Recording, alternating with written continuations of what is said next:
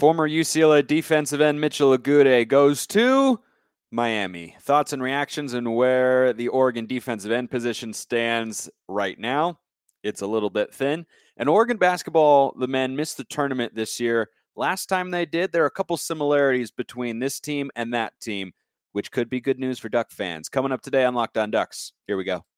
You are Locked On Ducks, your daily podcast on the Oregon Ducks, part of the Locked On Podcast Network. Your team every day.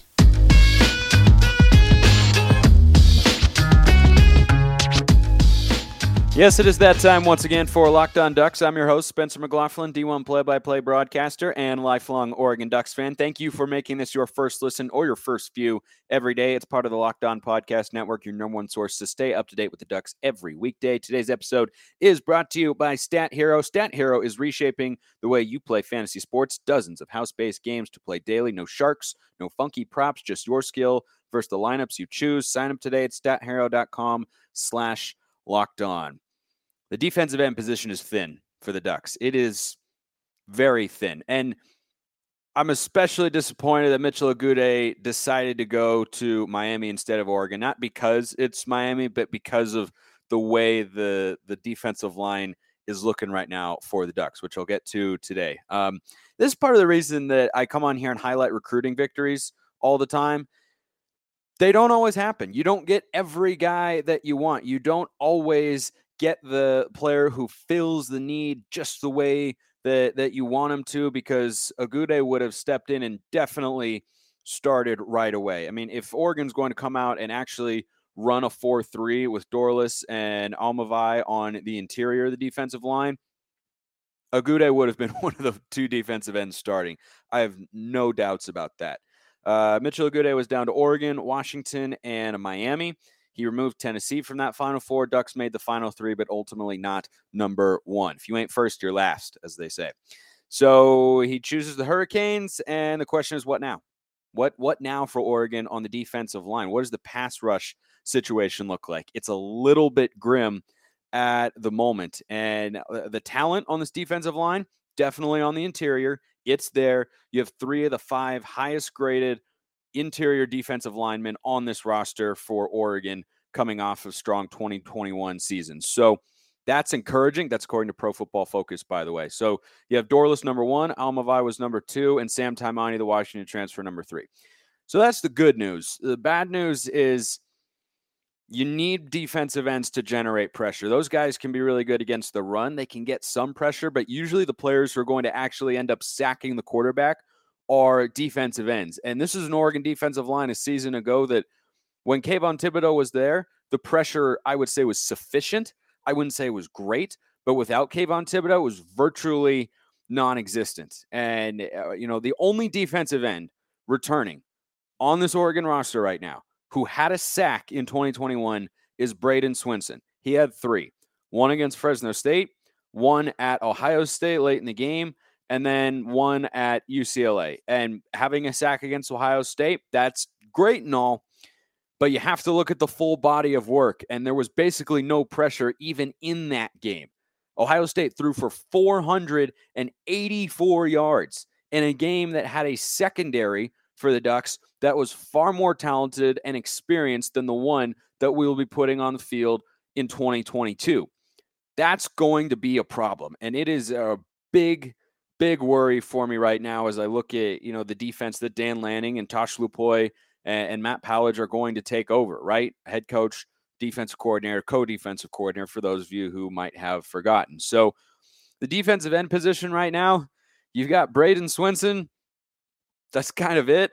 Um, DJ Johnson is moving to outside linebacker. He's been listed up uh, listed as defensive end. Uh, that's what he was last year. He keeps changing positions and changing numbers as well. Five years with the Ducks coming into this year. Uh, this is his fifth season. That is five different numbers, five different positions.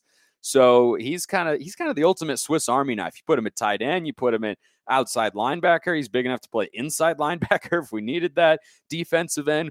So maybe he switches back and ends up being uh, a defensive end at least by position because as you look at the defensive line for Oregon, Brandon Dorlus is listed as a defensive end right now as You just go through the 2022 Oregon spring roster, but he primarily plays inside. That's where he graded very highly season ago.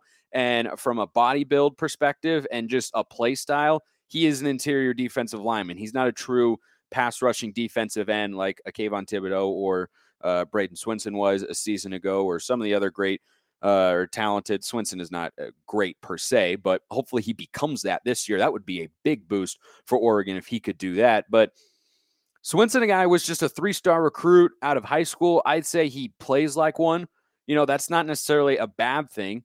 He's on the field. He looks like he belongs, but he's not going to be a game changer. He's not going to be a high impact player. He'll contribute every now and then, but he's not an anchor piece on the defensive line. Now, Aumavae and Dorlus are those sorts of pieces, but you need at least one on the edge. It's just different, and that impacts more, you know, how the offense has to scheme to protect the quarterback against the pass rush. You have to chip with a tight end, or you have to chip with a running back that takes a receiver out of a downfield concept in the passing game for an offense when you have a defensive end like Kayvon Thibodeaux coming off the edge or way back in the day, Will Tukuafu or Kenny Rowe, Dion Jordan. I mean, Oregon needs one of those guys. And that's why I wanted Mitchell Agude so much. And unfortunately, he decided to go down and play for the Hurricanes. So, uh, Bradyn Swinson, he, uh, he he might need to pop. He might have to step up in a big way this year if Oregon's defense is going to produce the way that it needs to for the Ducks to get back to the Pac-12 championship game and hopefully win this year but that's uh, a long ways away right now as you look at the defensive front because I just think they're really going to struggle to make pressure. And um, Swinson, by the way, is listed as a defensive end, and Dorlus is listed as a defensive end. Nobody else has a DE designation on the Oregon roster right now. So this is a position of need, not just from a talent perspective, but a depth perspective. I just right now, if Oregon lined up to play Georgia, I don't know who the other defensive end would be. Maybe throw Dorlus out there, but he's not quick enough to be on the edge. He's much better suited to play in between the tackles. Keyon Ware-Hudson is a defensive lineman. Christian Williams, Sua'ava Poti, uh, Sua'ava Poti. These are names that might have to switch out and play outside just out of necessity because I don't know how Oregon's going to create pressure. There are ways that they might. I'll tell you, but first I want to tell you about Stat Hero. I love March Madness. I love these brackets, but mine got busted in the Sweet 16, the Elite Eight in a big, big way. I can't remember the last time I actually went deep or even won any money. So I'm hedging my bets this year with Stat Hero's NCAA Pick'em contests. Stat Hero's NCAA single game pick'ems pitch the star players against each other in an amazing hybrid between fantasy and sports gambling. Take control back from those handicappers that always seem to have the advantage. Start focusing on the players you know best with a gameplay that doesn't rely on big spreads, long odds, or funky props. The simple, sleek gameplay will have you playing in minutes. This is what daily fantasy was meant to be. Sign up for free right now at stathero.com slash locked on and use promo code locked on for 100% deposit match. That's stathero.com slash locked on for a 100% deposit match. Yeah, I just don't know right now how, how Oregon's going to consistently get pressure on the quarterback. If you have to blitz in order to create pressure, it's not a great place to be as a defense. Now, Lanning schematically is very smart.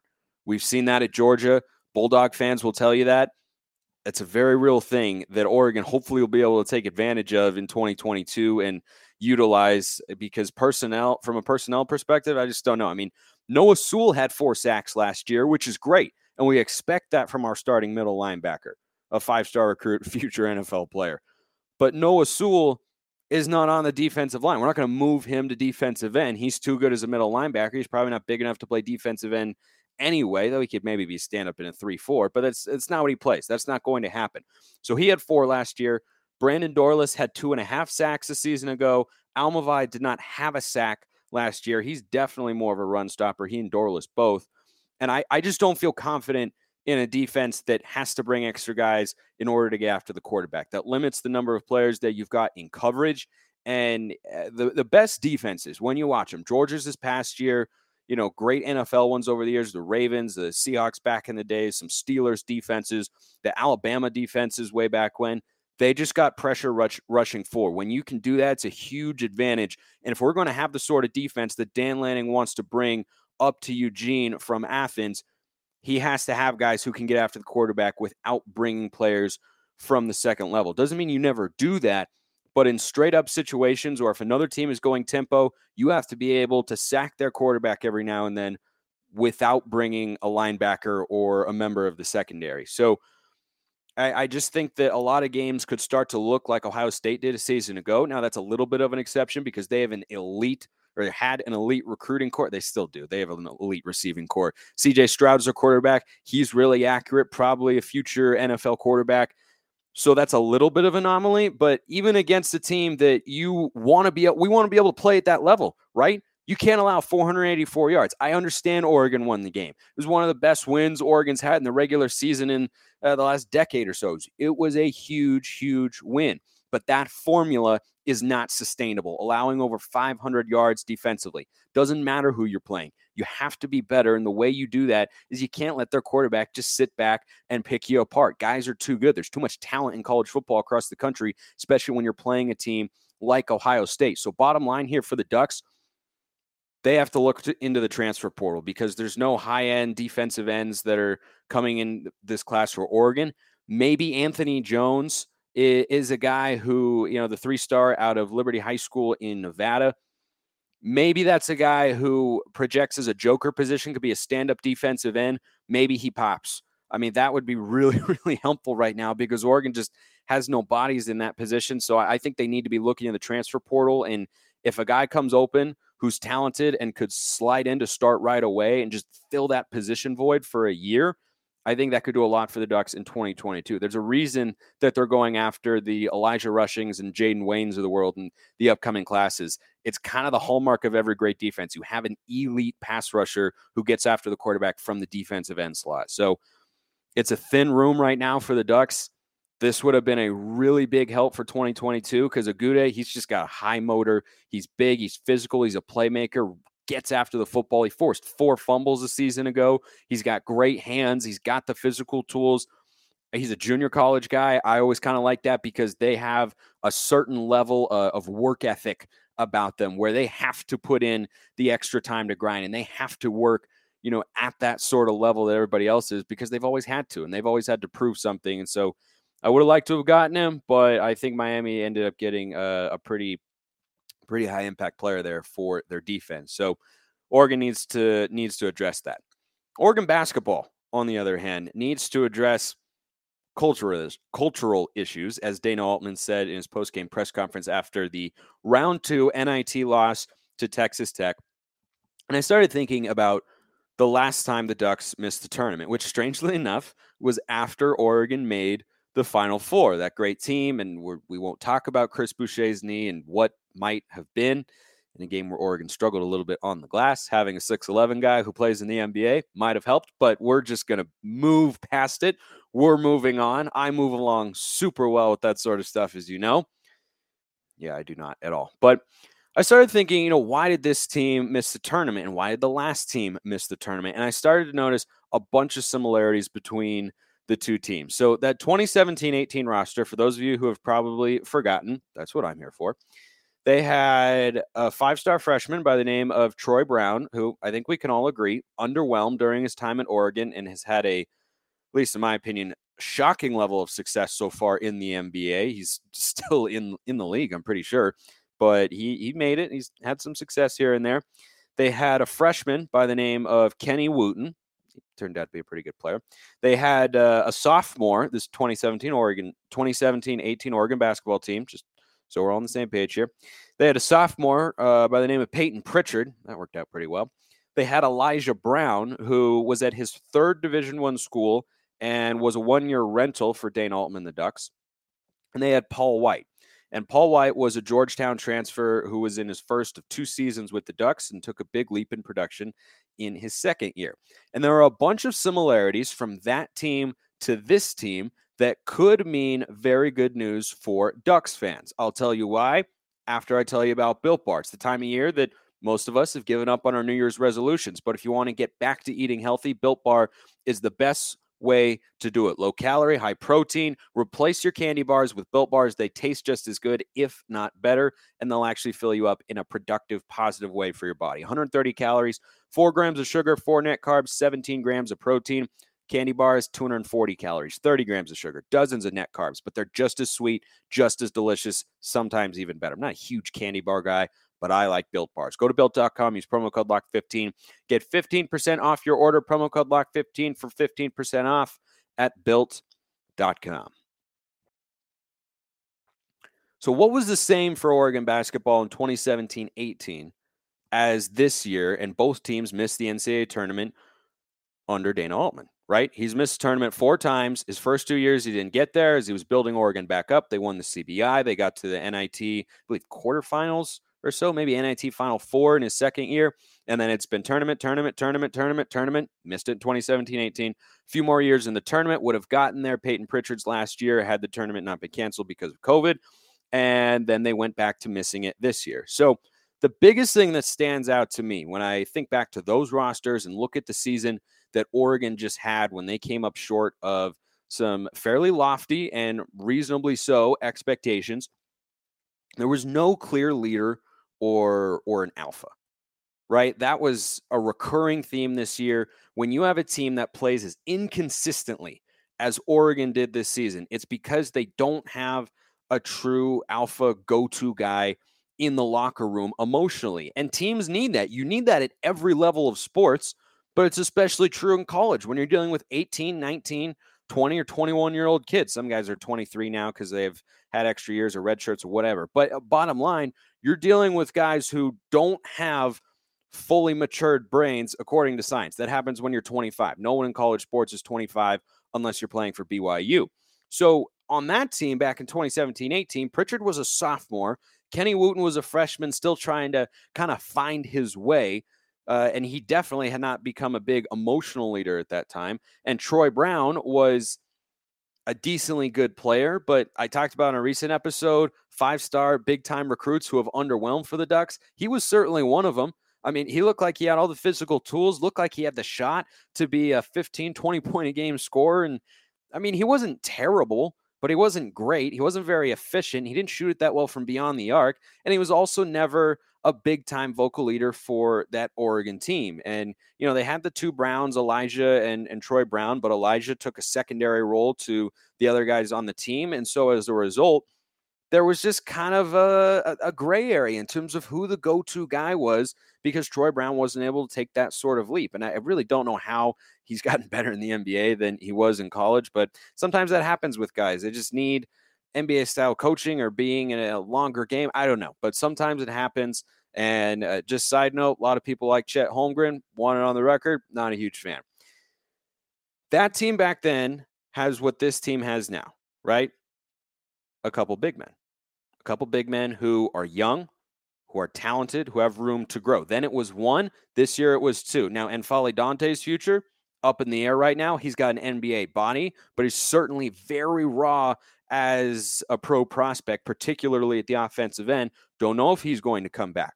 But Kenny Wooten back then was a freshman. You saw the potential. There were glimpses of him playing closer to his ceiling, but he never really fully got there in that first year and then took a big leap next year. Could Kepnang and Dante do that this year for the Ducks?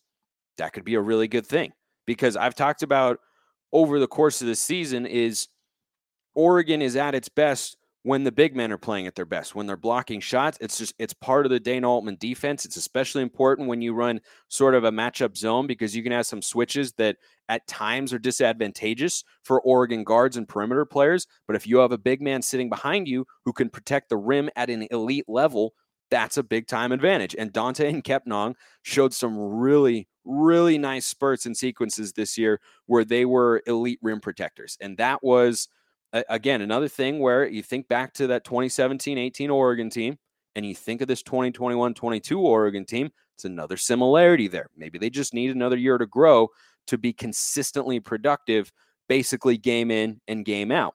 Here's the other here's the other similarity there. There's a transfer 3-4 kind of hybrid player who seems poised for a big a big leap in production from year 1 with the Ducks to year 2 with the Ducks. You might not remember Paul White. He wasn't the flashiest player at all times with Oregon, but he came over from Georgetown. He was, you know, solid and did some nice things his first year. But his second year, if you remember, that team that won the Pac 12 tournament made a run all the way to the Sweet 16, lost to the eventual national champion Cavaliers of Virginia. Paul White hit a lot of big shots. He could step out and hit a three. He was effective in the mid range. He was a big body, defended pretty well, could get his own shot from time to time. Who does that remind you of on this Oregon team? Quincy Guerrier, the number one guy that I want back on the roster from this 2021-22 team as the Ducks look ahead to next next season is Quincy Guerrier. He came on really strong at the end over the last 7 or 8 games or so. He was averaging 16 a game, shooting it well from beyond the arc, getting his own shot. He's a big athletic presence on the wing. I like his game a lot and he played his best basketball at the end of the year. And Paul White in that Sweet 16 run was a really crucial player for the Ducks. The difference here is when the Ducks got to the Sweet 16 after missing the NCAA tournament in 2017 18, Pritchard turned into a total dog, right? Going from his sophomore year to his junior year, and he turned into the leader. But then there was a secondary emotional leader, and that was Kenny Wooten. He was the guy who would hype you up. He was the guy who would block a shot, go down, make a dunk, and then all of a sudden, boom, the energy is infectious with this team. Dante's a little bit more quiet, and I think Kepnang has got more of Kenny Wooten's energy, but Dante, probably a little bit more well rounded player right now. That's why he plays more than Kepnang, who comes off the bench. So those are the things I'll be looking for. But the similarities there, I think Dana Altman can groom a lot of guys into making that second year leap as they did in the 2018 19 season when they had a really good run. Didn't play well in the regular season, but eventually they got it together, won the Pac 12 tournament, beat Washington in the championship game, and then upset Wisconsin, beat UC Irvine, and took the eventual national champions down to the wire. I hope that they can do that again. The potential is there. I think the biggest difference is who's going to be that alpha guard. Will it be Will Richardson? We don't know. His future's undecided, but like and subscribe to the channel and or where you're listening to this podcast right now, and I will keep you updated every single weekday here on Locked On Ducks. I appreciate everyone listening. Have a wonderful rest of your day and go Ducks.